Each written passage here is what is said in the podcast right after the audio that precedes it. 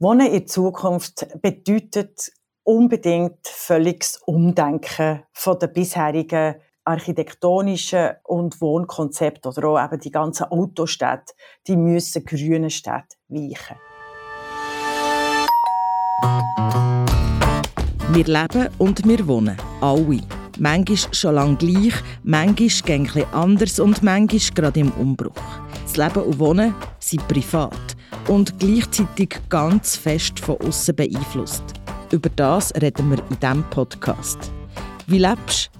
Der Talk zum Wohnen und Leben in der Schweiz. Heute die Zukunft vom Wohnen. Gemeinsam statt einsam. Hey, wie lebst du? In einer Wege mit deiner Familie oder doch lieber allein? Allein wohnen ist nicht menschlich. Das sagt Regula Stempfli. Sie ist politische Philosophin und Zukunftsforscherin. In Zukunft brauche es mehr Grün und weniger Auto und ein neues Menschenbild. Regula Stempfli fordert auch Amtszeitbeschränkungen bei Ämtern. Und ja, das hat definitiv mit Wohnen und Leben zu tun. Sie ist überzeugt, die Gesellschaft muss sich ändern, damit wir in Zukunft besser wohnen und leben können. Ich bin Cheyenne und ich bin durch die ganze Schweiz gereist, hören, wie verschiedene Menschen hier leben und wohnen. Ich habe die unterschiedlichsten Wohnformen angetroffen und die jeweils von einer Fachperson einordnen Die Gespräche waren so spannend, dass du sie jetzt in ihrer eigenen Podcast-Staffel ganz hören kannst. Im Gespräch mit der Regula Stempfli hat sich gezeigt, beim Thema Wohnen und Leben geht es um viel mehr als die eigenen vier Wände. Ja, also, allein wohnen ist weder ein Vergangenheitsmodell noch ein Zukunftsmodell. Es hat nie überhaupt irgendjemandem dient. Allein wohnen ist nicht menschlich. Menschen sind radikal soziale Wesen. Und Alleinleben ist nur für Ausnahmefälle wirklich ein wohliges Dasein. Also darum gibt es ja auch die Ausdrücke Sonderling oder eben so der alteigentümliche Mann, der irgendwo im, im, im, einem Einzelzimmer wohnt. Also allein wohnen ist eigentlich nicht menschlich, weil eben der Mensch wirklich ein radikal soziales Wesen ist. Meine Mutter beispielsweise hat in einem Hochhaus gewohnt. Zwar allein in ihrer Wohnung, in ihrer kleinen Wohnung, aber sie ist im Hochhaus mit allen verbunden gewesen. Sie hat dort 40 Jahre gelebt oder 50 Jahre. Und ich habe zum Beispiel noch als 40-jährige, 40-jährige äh, und Hochschuldozentin äh, alle Freundinnen von meiner Mutter müssen begrüßen, wenn ich meine Mutter habe, äh, besucht, oder? Also quasi wie es, wie es Zusammenleben, wie eine Wege, wie eine grosse Wege ist das Hochhaus gewesen. Also alleine wohnen ist äh, weder äh, ist einfach kein gutes Modell und das sagen alle Wissenschaftler und Wissenschaftlerinnen. Das hat sich einfach durch die Autostädte ergeben. Wo müssten wir denn im Wohnen für in Zukunft umdenken? Oder wie sollten wir, ja, Anführungsstrichen, wohnen in Zukunft? Wohnen in Zukunft bedeutet unbedingt völliges Umdenken von der bisherigen architektonischen und Wohnkonzept oder auch eben die ganzen Autostädte, die müssen grünen Städte weichen. Also die, die, die Vorortsarchitektur, die Häusli Schweiz, die ganze Autoinfrastruktur statt einer menschlichen Lebensstruktur oder für Lebensstruktur für Lebewesen, das muss völlig umgebaut werden. Wir sehen es ja am Klimawandel. Der Klimawandel hat uns heissere Sommer gebracht und je mehr asphaltierte Flächen, umso heißer wird es dann. Das heisst, wir müssen Bäume pflanzen, Bäume pflanzen, Erde aufschütten, Samen streuen. Wir müssen ganz anders bauen und wassergebundene Oberflächen zur Verfügung stellen all die einpackte Schachtelarchitektur, das hat vielleicht funktioniert äh, früher, eben in dieser ganzen ähm, autoorientierten Stadtarchitektur und Dorfarchitektur, aber das muss differenzierte Fassaden mit grossen Balkonen, Weichen, luftige Treppenhäuser, offene Gänge, Fensterläden, Markisen und eben die voll verglasten Häuser, die so äh, hip waren und immer noch sind, ist ein energetischer Wahnsinn. Im Sommer sind sie viel zu heiß, im Winter viel zu kalt. Äh, und die müssen ganz anders konzipiert werden, auch als Arbeitsraum, nicht nur als Wohnraum. Gleichzeitig braucht es beim Wohnen viel öffentliche Parks, öffentliche Flächen, Begegnungen. Und noch einmal, der Mensch ist wirklich ein radikal soziales Wesen. Und das gilt nicht nur, dass Menschen andere Menschen brauchen. Menschen brauchen auch andere Lebewesen um sich herum.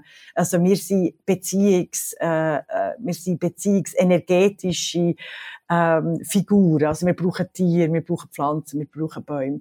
Und all das ist in den letzten 30 Jahren mit der gewachsenen Digitalisierung äh, vergessen worden. Und das müssen wir unbedingt wieder reinbringen. Also so wie wir heute äh, leben im Jahr 2022, ist ein völliger energetischer, menschlicher äh, Wahnsinn, wo kein einziger Lebewesen auf dieser Welt. In der Stadt hat es den Platz für alle, wenn man so wenn man aufschüttet und mehr Grün. was, was, wie sieht das aus? Also, also dir als Zukunft, in der Zukunftsperspektive, hat es denn genug Platz? Oder heisst das, dass Stadt und Land auch quasi gleich werden ausgesehen, weil der Platz, was vielleicht in der Stadt nicht für alle hat, der auf dem Land muss länger? Oder wie, wie macht man das, dass Stadt und Land quasi die gleichen Möglichkeiten können bieten? Das Wohnen von der Zukunft wird tatsächlich dazu führen, dass Stadt und Land sich ähnlicher aussehen im gemeinschaftsorientierten und lebenswohl- und allgemeinwohlorientierten Wohn- und Bauformen. Das tut sich nah dies nah angleichen, aber wir haben in der äh, Städtearchitektur beispielsweise das Beispiel respektive der Ausdruck Copenhagen Eyes. Also alle Städte so umzubauen wie Kopenhagen, wo als grünste, menschenfreundlichste, Fußgängerinnenfreundlichste und Velofahrerinnenfreundlichste Stadt äh, von der Welt gilt. Und da dran sind schon ganz viele äh, grosse Städte orientiert und tatsächlich ist es so, dass nicht die Städte eher eine Ansammlung von mehreren Dörfern oder Quartiers, äh, wie ähnlich auch in, in Paris, gleichen, wo eine öffentliche Infrastruktur vor Ort äh, vorhanden ist. Und da kann man aber äh, sehr wohl in die Höhe bauen. Es heisst nicht, Hochhäuser, äh, Hochhäuser sind nicht menschenfeindlich. Es kommt einfach darauf an, wie sie bauen sie mit eben grossen Treppenhäuser, öffentlichen Räumen äh, und mit welchen Materialien sie äh, aufgerichtet werden. Also ich würde sagen, das grüne Bauen und das grüne Wohnen ist viel, viel kostengünstiger und braucht viel weniger Platz als das, was wir jetzt machen mit diesen Vollbetonierungen. Oder? Bisher haben uns die Architekten alle äh, so in Tiny Houses gesteckt, so in Kapseln,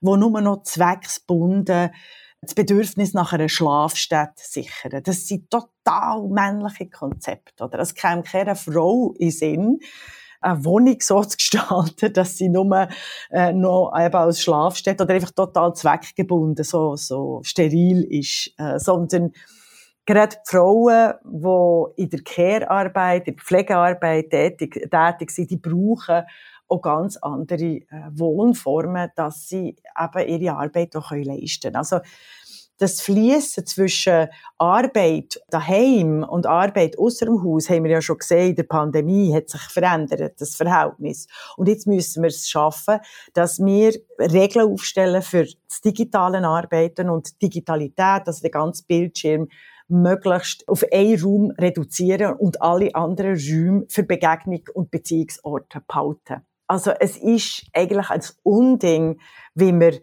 Zukunft vom Wohnen so haben, dass wir ein, grosser, ein Grossraumbüro haben und alle hocken vor ihrem Bildschirm. Das ist natürlich nicht die Zukunft vom Wohnen, sondern es braucht ganz klare Regeln zwischen privat und öffentlich, respektive zwischen Bildschirmarbeit und Care-Arbeit, also körperlicher Arbeit und Begegnungsarbeit. Ist die Zukunft vom Wohnen sowieso gemeinschaftlich sinnvoll? Oder ist das eine Zukunftsform, wo noch viel mehr wird kommen oder wo wird Sinn machen? Also gemeinschaftliches Wohnen ist die Wohnungsform vor der Zukunft und sehr sinnvoll. Wir haben ja gesehen, am Beispiel von Großbritannien, die haben müssen ein Ministerium gegen Einsamkeit einrichten. Also da gibt es schon ein Einsamkeitsministerium, weil festgestellt worden ist, dass Einsamkeit, Depressionen, Isolation, traumatische Erfahrungen sind für, für Menschen und Menschen krank machen. Oder?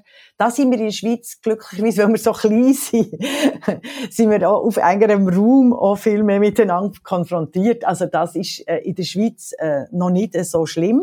Ich denke, in einigen Grossstädten in Zürich wird es sicher aber auch schon stattfinden, eben die, die Vereinsamung von Menschen. Darum ist gemeinschaftliches Wohnen eben auch in der Vergangenheit das Modell gewesen, äh, von den Menschen und wird auch das äh, Modell von der Zukunft sein. Also es, es muss aber so aussehen, dass es vielfältig ist und dass es in grösseren und kleineren Gruppen kann stattfinden dass es gute Regeln gilt, wie in der Demokratie. Das gilt auch für die Menschen, die zusammen wohnen. Sie müssen sicher sein, sie müssen geschützt sein, sie müssen Rückzugsraum haben, aber sie können eben im Kollektiv äh, der öffentliche Raum gemeinsam gestalten, partizipieren. Das macht Menschen viel, viel autonomer.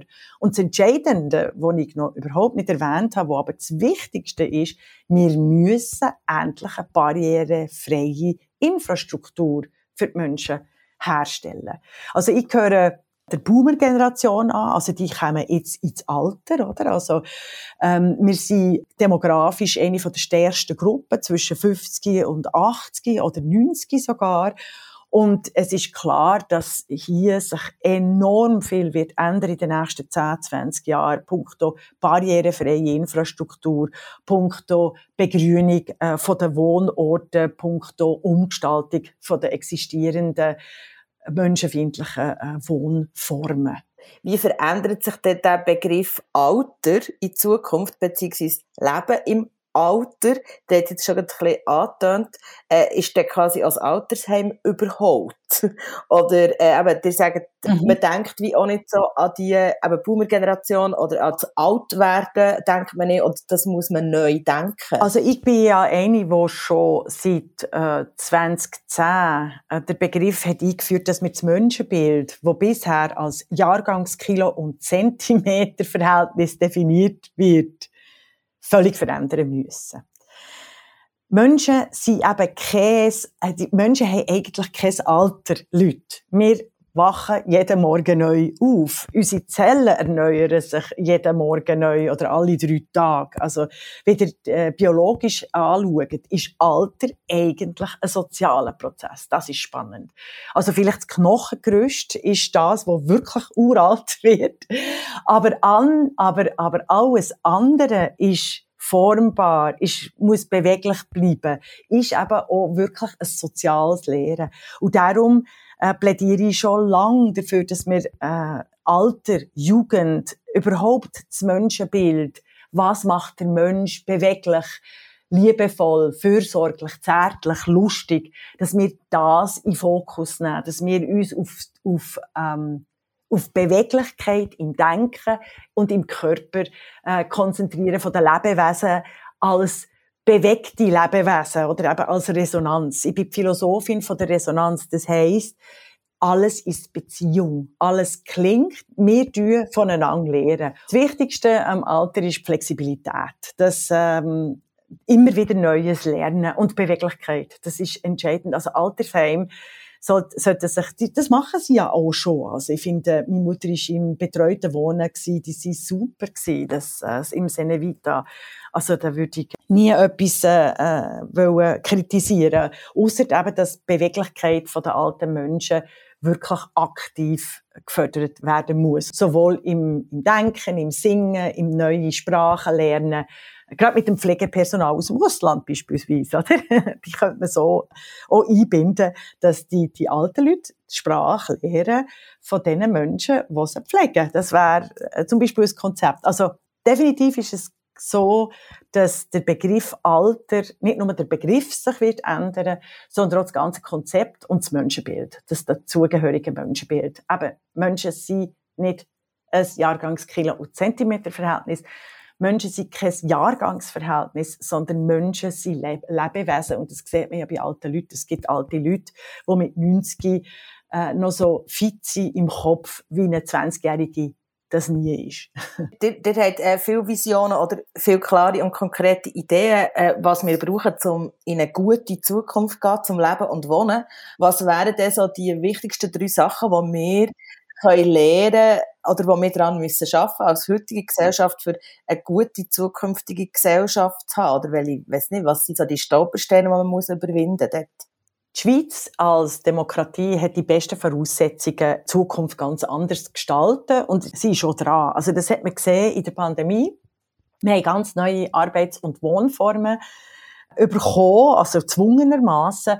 Und die müssen wir noch umgestalten. Also eben wieder äh, Homeoffice äh, sagen, da ist es ganz klar, dass die Gewerkschaft da extrem langsam und nicht lernfähig, dass beispielsweise äh, im Homeoffice Digitalarbeit muss auf vier Stunden maximal pro Tag reduziert werden. Das ist ein Arbeitsrecht. Also sonst sind wir wie im Frühkapitalismus einfach statt an der Fabrik, sind wir einfach hinter einem Bildschirm und müssen Maschinen füttern. Das geht gar nicht. Also die Konzepte äh, müssen mehr diskutiert werden, und zwar innerhalb der Institutionen.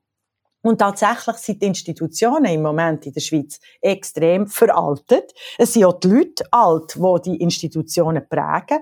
Es hat auch noch immer einen viel zu hohen ähm, ein viel zu hoher Männeranteil. Also die Männerquote ist, äh, ist inakzeptabel in der Schweiz. Die ist auch gerade im Kulturbereich äh, fast über 80 Prozent. Das ist nicht zum Aushalten. Also ist eines der besten Mittel, Amtszeitbeschränkungen einzuführen, und zwar am liebsten morgen statt übermorgen.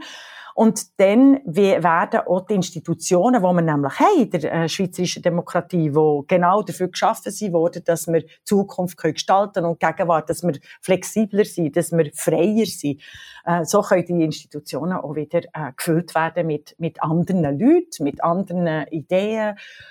Und da kommt ganz viel Bewegung in die Sache tatsächlich ist es im Moment einfach so, dass in der Schweiz wirklich eben Babyboomer-Generation, die Männer äh, an allen Posten festhocken und äh, dort extrem unflexibel sind, äh, obwohl es so grosse Herausforderungen gibt äh, von der Gegenwart, Klimawandel, Pandemie, äh, Digitalisierung. Und da kann ich als Politologin einfach ein Mittel ganz konkret vorschlagen, das ist die Amtssitzbeschränkung für alle solche Posten und auch die Einführung von Sabbaticals, ähm, dass äh, zum Beispiel die Beamten müssten in ins Gewerbe oder in die Privatwirtschaft sieben Monate arbeiten und jemand aus der Privatwirtschaft in der Verwaltung, dass es dort auch viel besseren Austausch gibt. Das macht nachher auch das Wohnen von der Zukunft aus, oder? Was wir jetzt haben, ist, äh, sind, sind die klassischen Expertenkommissionen oder Expertengremien, wo immer mit den gleichen Leuten zusammengesetzt werden, äh, und wo so eigentlich nicht vom Platz kommen oder also nicht, nicht sich bewegen können. Das sieht man auch in der Europafrage, das sieht man überall in der Schweiz. Und da ist tatsächlich die Voraussetzung, dass wir all das können verwirklichen was wir jetzt hier haben diskutiert mit dem Wohnen von, von Zukunft.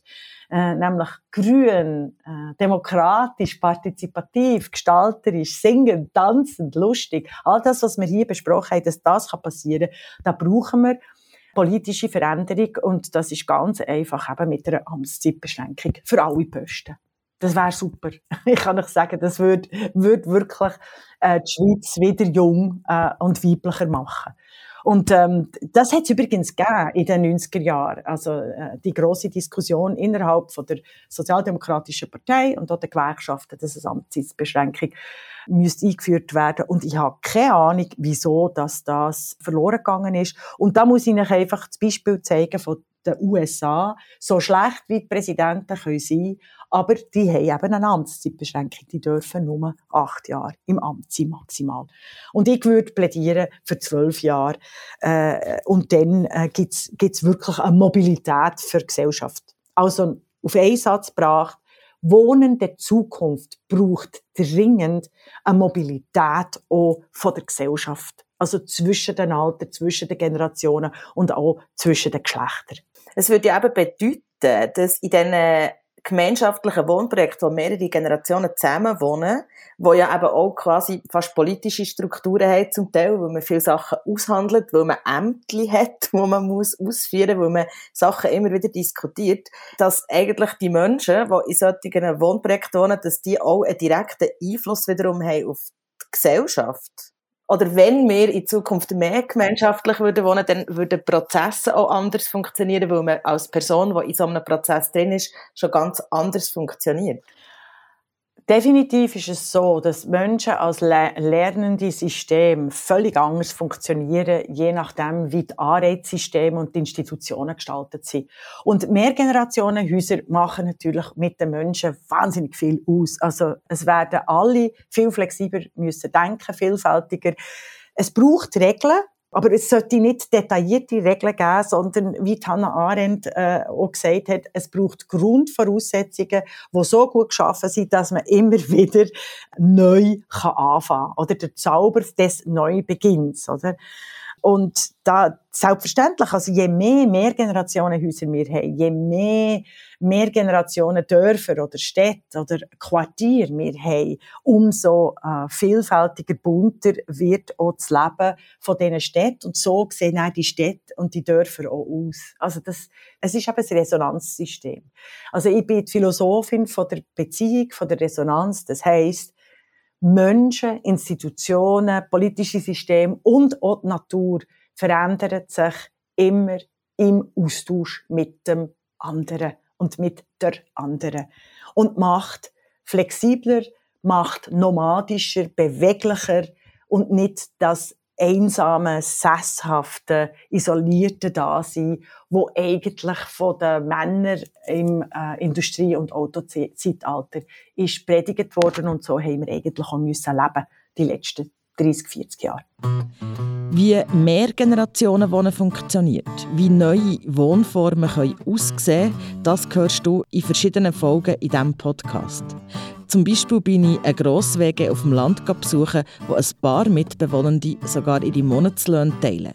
Ich habe einen Pensionär getroffen, der seine grosse Wohnung mit einer Studentin teilt und ich habe Einblick bekommen in eine Grossfamilie, die vier Generationen zusammen ein Skigebiet betreiben. Diese und andere Geschichten findest du direkt hier, wo du jetzt diesen Podcast hörst. Hey, hast du jemanden in der Familie, der in einer Alterswohnung lebt? Und was löst der Begriff Altersheim in dir aus? Wie willst du gerne mal leben und wohnen im letzten Lebensabschnitt? In der nächsten Folge geht es um das Wohnen, wenn man älter wird. Und du erfährst, warum es sich lohnt, sich damit schon jetzt zu beschäftigen.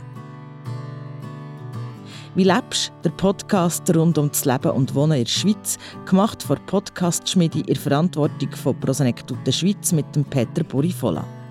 Wenn dir der Podcast gefällt, dann freuen wir uns über eine Bewertung und natürlich auch, wenn du uns weiterempfehlen